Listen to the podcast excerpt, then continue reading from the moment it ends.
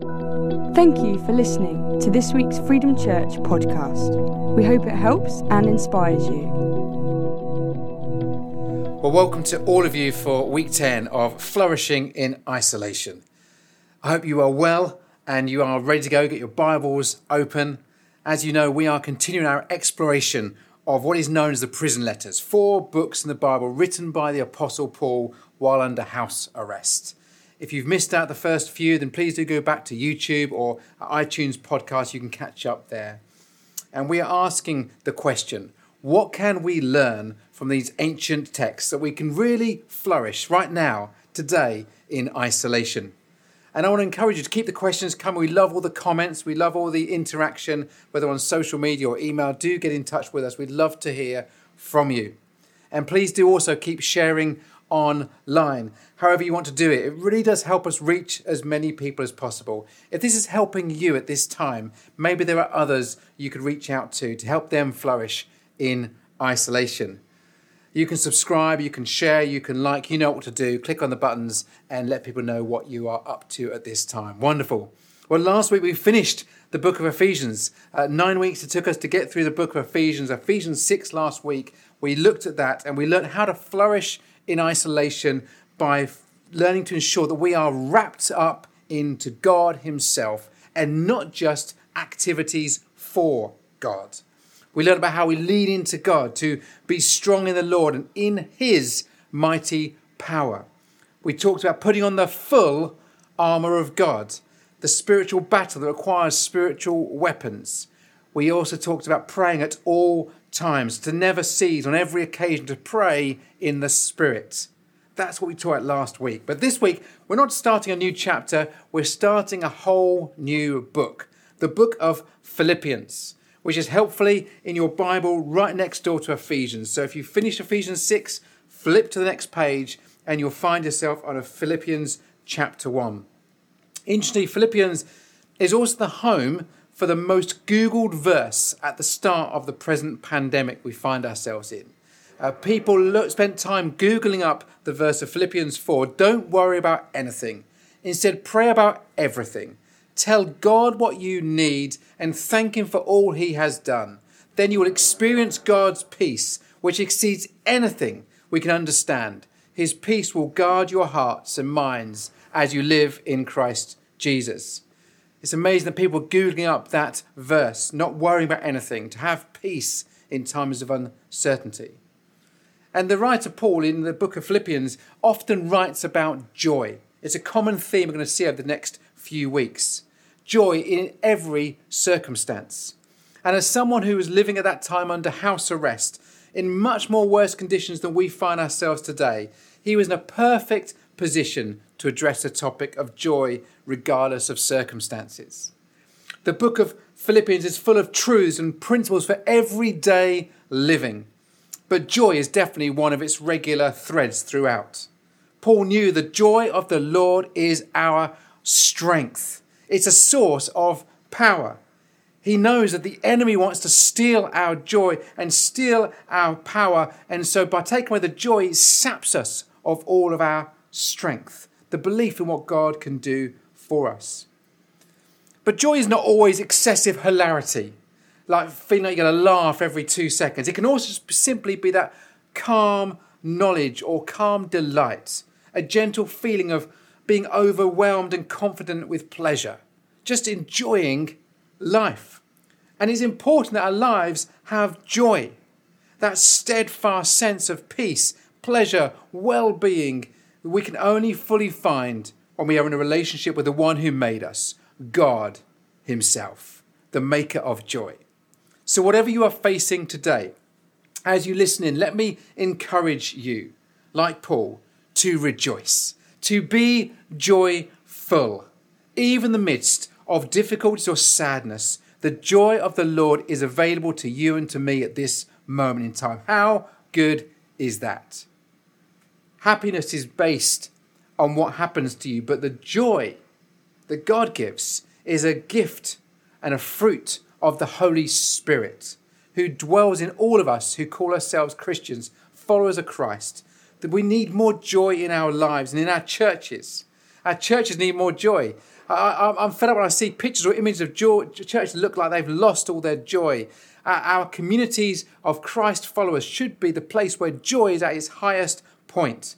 And I encourage you as we read through these ancient words to let's be full of joy, to be those in our society at this time that are the joy bringers, not the fun suckers out of life, complaining and moaning, but actually choosing to be full of joy. To give you a little bit of context today with the actual place that Paul was writing to, this the town of Philippi, um, you may have heard that phrase, you know, all roads lead to Rome. Well, the town of Philippi was on one of those very roads. It was a famous road called the Egnatian Way. The Egnatian Way was about 700 miles of a single road built by the Romans that stretched all the way from Rome uh, on one side, all the way across to uh, what is now Istanbul. And Istanbul, all the way across to Rome, there was this one long road called the Egnatian Way. 700 miles of roads connecting many important cities and towns. And one of those, almost exactly in the middle in northern Greece, was the town of Philippi. It was a Roman colony, and it was on this very road that Paul would regularly travel through on his way to Corinth, to Macedonia, to Thessalonica, all those different places. Paul would have walked through this place on a regular basis because of its location on this important road of the world at that time. So, this bustling new business centre was populated mainly, they think, by Italians and those loyal to Rome. It was also the home of the first church planted by Paul in Europe. This would have been around AD 50 during his second missionary tour. If you read in Acts chapter 16, you'll hear all about it in those first verses from 12 to 40. And then when Paul left Philippi, he left with Timothy and with others and behind stayed Luke, Dr. Luke. You know Dr. Luke, the one who wrote the Gospel of Luke. And he stayed behind in Philippi and, Philippi and helped shape that early church. And Luke, who also wrote the book of Acts as well, talks about that, as I mentioned, in Acts 16. So he was part of that development of that early church, right there in the center, almost bang in the middle of this important Roman road. Now, this letter to the church in Philippi from Paul while he was under house arrest in Rome, we think, was written a few years after the church had been formed. It was a letter of thanks, of, of thank you for the gifts. They'd just been sending gifts to Paul. The church in Philippi had sent him gifts, and they sent it with a man called, I try and pronounce it properly, Epaphroditus. And Epaphroditus was given gifts for Paul while he was under house arrest to keep him going. And as he, those gifts were handed over to him, he was then, in return, he wrote the letter and gave it to Epaphroditus and said, You go take it back to the church in Philippi to encourage them, to encourage the church to keep going, to keep on going as you are. Anyway, that's enough introduction of the town of Philippi, its history, and uh, why it was written. Let's go straight into and open our Bibles to the book of Philippians and start chapter 1, verse 1. Always a good place to start. This letter, it says here, is from Paul and Timothy, slaves of Christ Jesus. I am writing to all of God's holy people in Philippi who belong to Christ Jesus, including the church leaders and deacons. May God our Father and the Lord Jesus Christ give you grace and peace. Straight away at the beginning, there, for some, there is a bit of a, an historical issue. Paul was by himself while he was under house arrest. He was literally in isolation, he was alone. He could have visitors, but he was under house arrest, locked down by Roman guards. But there we get Timothy mentioned right at the beginning. It's from Paul and Timothy. And Timothy wasn't there at that time under house arrest with Paul in Rome. So some people think this may have been an earlier imprisonment when Paul and Timothy were locked up. Maybe um, at the time around Colossians was written, we don't know. It may have been actually that Timothy wasn't there at all, but Paul was just referring to Timothy to remind them of one of the other apostles that helped to plant the church along with Paul in the early days. And it may just be it was from a time where we have got no records of Paul's another imprisonment that he was involved with. Either way, he is in lockdown at this moment in time, which he refers to himself as a slave of Christ, not as a prisoner. And I'm intrigued by the fact that Paul's identity is still in his Savior, not in his circumstances. How many times do we, we, we put forward to people our story based on our circumstances? Here's who I am, here's what I do, rather than here's who I am, this is who I belong to. And Paul's approach was saying we're a slave of Christ. He didn't say we're a prisoner of Rome, we're a slave of Christ. That's my identity. That's an important point right there. So, this letter is addressed to all the followers of the way of Jesus Christ and it includes all those that lead and oversee the church, which means that there's some elements of structure in place. It's been created. In Ephesians, it was much more writing to a small number of churches that were small groups around the city. In Philippi, it seems they're more formed. They've got uh, leaders, they've got bishops, overseers, and they've got deacons, those who do the work of the poor, looking after the poor and the needy at that time. And it's clear that Paul uh, knows these people well. His writing is very informal. He doesn't introduce himself. He doesn't declare himself like he does in other le- lessons. He says, you know, I'm Paul, the apostle to the churches. He says, hey, it's Paul here. They know who he is already. He's well known to the church. He helped found the church at the very beginning. And this church is financially supporting him while under house arrest, providing for his needs as he is unable to do so, as he's unable to leave his home. So then we go into verse 3, and he says these words Every time, he says, I think of you, I give thanks to my God. Whenever I pray, I make my request for all of you with joy for you have been my partners in spreading the good news about Christ from the time you first heard it until now. Paul again is talking about joy. I love this idea of every time I think about you. I don't know what it's been like for you, but for me, many times over this last few weeks, people have come to my mind. I just thought, oh, I, I want to message that person. I send a message, a text, I make a phone call and I think I'd like to get in contact with that person. How are you doing? How are people? Are you well? How are you surviving? How are you coping? Are you flourishing? Uh, to encourage them. To, can I help you in any way? Can I pray for you? People have come to mind. I wonder who comes to your mind, even now as I'm speaking. Other people come into your mind, think, oh, I should call that person. Make a note to yourself. Ring them when we've finished here. Get in touch with people you can FaceTime, you can Zoom, but you can still use an old fashioned pick up the phone, dial a number, and speak to somebody. It's always so good to stay in touch with people. I love the fact that Paul was just saying, every time I think of you. When you think of people, don't just give them a thought, give them a call. Make it known to them that you have been thinking of them. To start your time and your day with being thankful, to be thankful for what God has given to you, to start each day with joy, with thanksgiving, to choose joy, to choose gratitude, to decide to live differently. I wonder how many of our prayers about other people can sometimes be rather than blessing them, choosing joy over them, how many times we're praying more like, God, I wish you'd sort that person out. I wish you'd fix that problem. I wish you'd get them to be more like me. I wonder how many times our prayers are generous prayers that pray love and joy over other people, thanksgiving, blessing, favour. I know for me in this season, I've often been thinking and praying for colleagues of mine that lead churches around this area, friends of mine that I know well, and I've been praying for them. and I've been ringing them, saying, How are you doing? How are things going? It's been a tough season for churches who have been unable to meet in the ways that we are used to doing. We're having to find creative ways like this, going online to connect in different ways.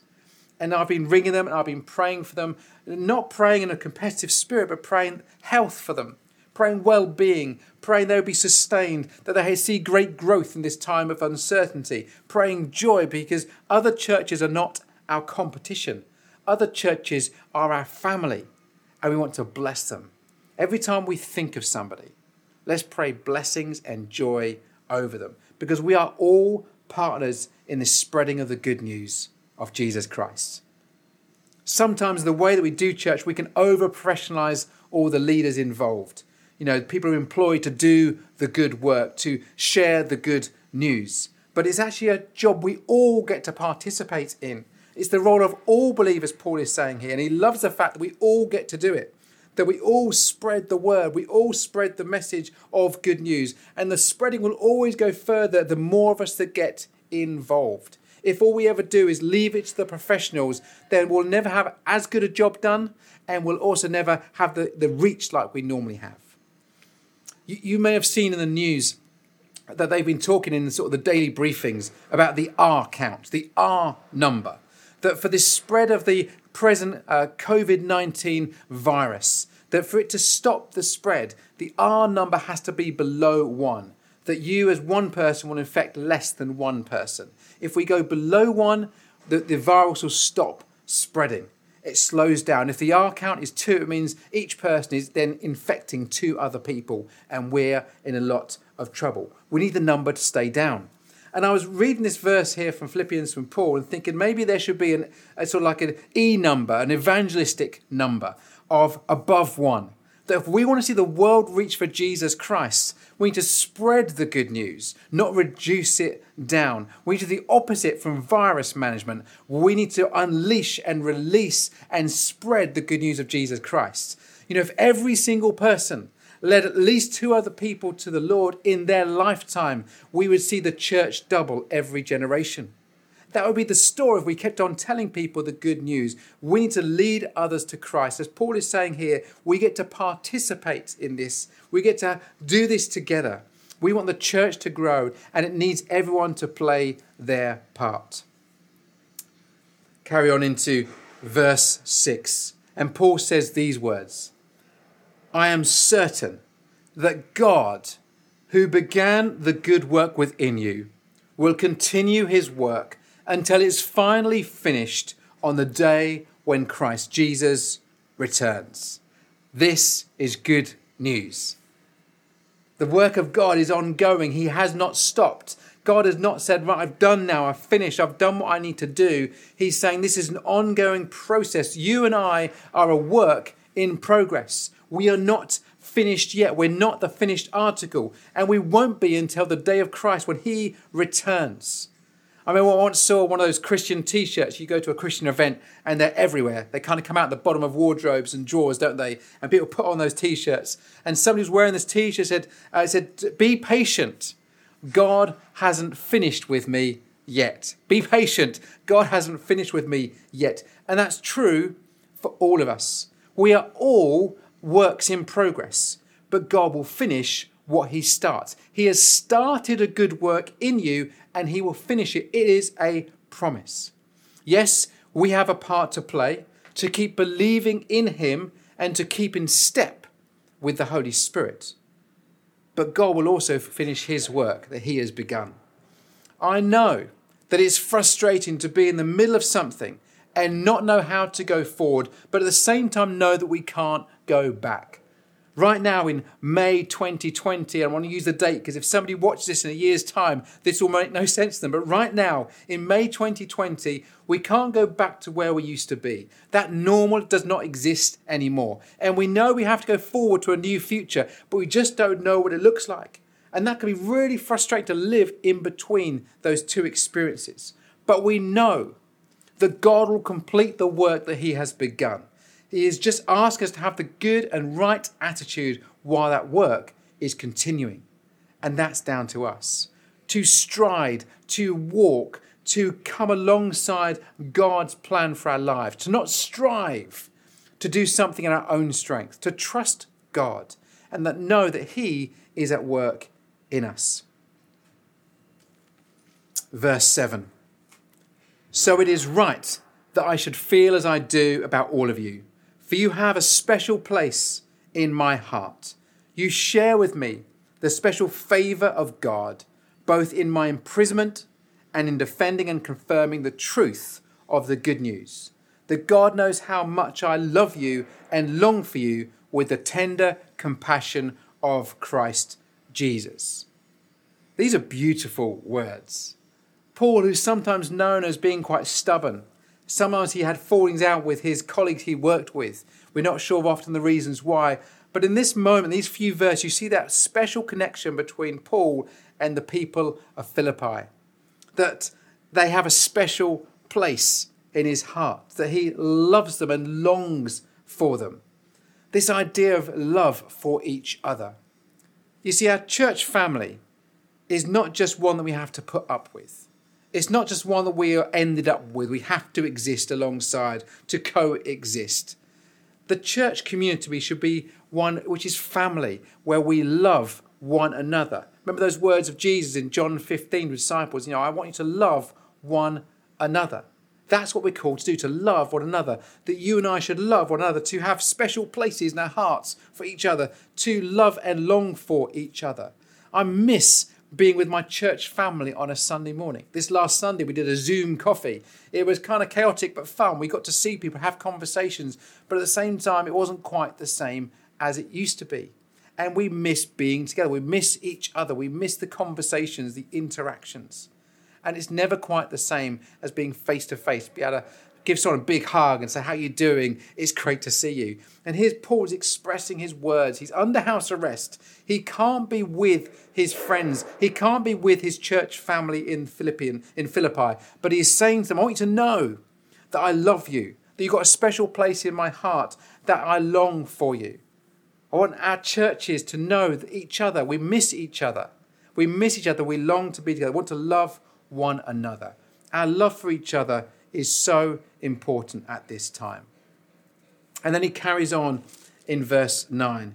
He says these words I pray that your love will overflow more and more, and that you will keep on growing in knowledge and understanding.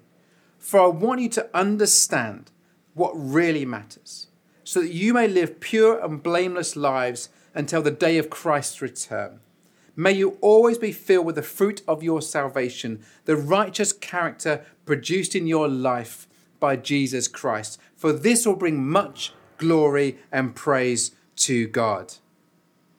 I want you to understand what really matters. I want you to understand the important things in life, he's saying. I want you to keep on growing. I want you to keep on growing in your knowledge. I want you to keep on growing the understanding. Those things are important, but what really matters is you live pure and blameless lives, that you may always be filled with the fruit of your salvation, that your righteous character produced in your life by Jesus Christ. That's what he's saying. These things are really important. May you always be filled with the fruit of your salvation. For those who are saved, this is an important message. We shouldn't just be saved and then carry on as we were before. There's a lot of talk around new normals. If you are saved, there should be a transformation. There should be a change that takes place. I'm, an, I'm a new creation. The old has gone, the new has come. We shouldn't just settle and say, this is okay. We must never stop and go, the mundane is okay. We go, no, we've got something greater. It takes faith to go forwards, fear takes us backwards, and we live in between. We choose to say, I want to be a person of faith. I want to be a person that lives like I'm saved, a person that lives and chooses joy rather than just says, oh, look what I've got to deal with. It's so much more than that. If you are a Christian, a follower of Christ, you are filled with the Holy Spirit. The day you say yes to Jesus is the day you are filled, overflowing with the Holy Spirit. That's what's happening to you that love overflowing, that spirit overflowing. You are full of the Holy Spirit. And that Holy Spirit uh, gives us different gifts and gives us different fruit, attributes of our behavior. And if you're a follower of Christ, you should be full of joy, as we said earlier. Joy should be one of those. But also, these different fruits should be regularly being produced in your life. You can tell a tree by its fruit, Jesus said. In the same way, you can tell a follower of Christ by the fruit that they produce. They produce fruit. They produce how fruitful they are, and the type of fruits they produce tell a story of a Christian's faith in Jesus Christ. And, and my prayer and Paul's prayer to the church at that time was, may you always keep being filled with this fruit. May it shape you and change you. May it bring glory to Father God as you keep loving one another, as it overflows to each other. Love is surely one of the key attributes of every follower of Christ. If we don't love, Paul just says in his book in Corinthians, we're like a loud gong, we're like a noise. We're just like an annoying noise if we don't have love. And uh, it frustrates me when I meet Christians who want to criticize, who want to condemn, who want to pull down, who want to limit, who want to moan about other people's decisions they're making. And I want to go, how do we reach out in love? Yes, ask good questions, but do it in love. How do we do that? How do we push into what God has got for us this time? And so, here in this, this first section of, of Philippians, this first letters to the church there in Philippi, Paul is saying these things. He's saying to them, be fruitful, be overflowing with love for each other, to make sure you're someone who is full of joy, someone who gives thanks, to make it a habit of, of, of, having an attitude of gratitude, to be saying to yourself every day, What am I thankful for? What am I joyful for? Who am I going to pray for? Who am I going to pray a blessing onto at this time? So, as we bring things to a close, what can we learn this week from this first part of Philippians to help us flourish? in isolation. I hope that word hasn't got lame on you because I want us to flourish, to be like those uh, trees that are planted in the house of the Lord uh, in Psalm 92, that we will flourish, that we will do well, that we will grow strong and we will grow upright. So, what do we learn? We learn here we go. I've got some three thoughts for you this today. It's an encouragement for us to continue doing our part and letting God do his part, to know which part is ours to do and which part is God's to do. The problem is when we get those confused. There are certain jobs that only you're able to do, and other things that we have to say, God, this one is your responsibility. I'm unable to do this. What is the part you play, and what is the part that God plays? So, firstly, I want to encourage us that one of the things that is our part is to choose joy. To choose joy, to choose to pray for others to choose laughter. I had this great quote this week I, I would rather be wrong as an optimist than right as a pessimist. I thought it was a great phrase. I'd rather be wrong as an optimist rather than right as a pessimist. I'd like to live my life full of joy. I would like to live my life full of joy because the joy of the Lord is my strength that I would be somebody who gives joy and blessing to others, to do my part, to pray for my follow, fellow Christians, to pray for those who have not met Jesus Christ yet. That's my choice. That's the part I can play, to choose joy, to pray for others.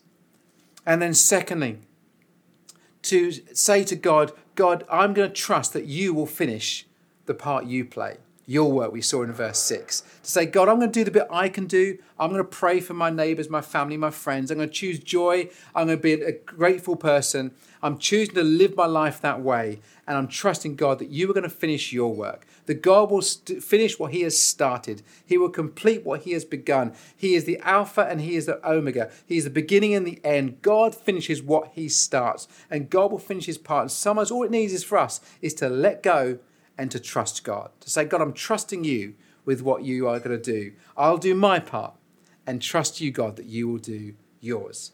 And then, thirdly, and I want to say this to enjoy. And the word enjoy simply means to put joy in. To put joy in. A bit like encouragement means to put courage in. To, to enjoy means to put joy in. Joy is a choice that we make to enjoy, to put joy into where you are on the way to where you're going, to enjoy where you are on the way to where you're going. You cannot change your circumstances, but the part you can play is to enjoy where you are on the way to where you are going. Life is to be lived and live it to the full.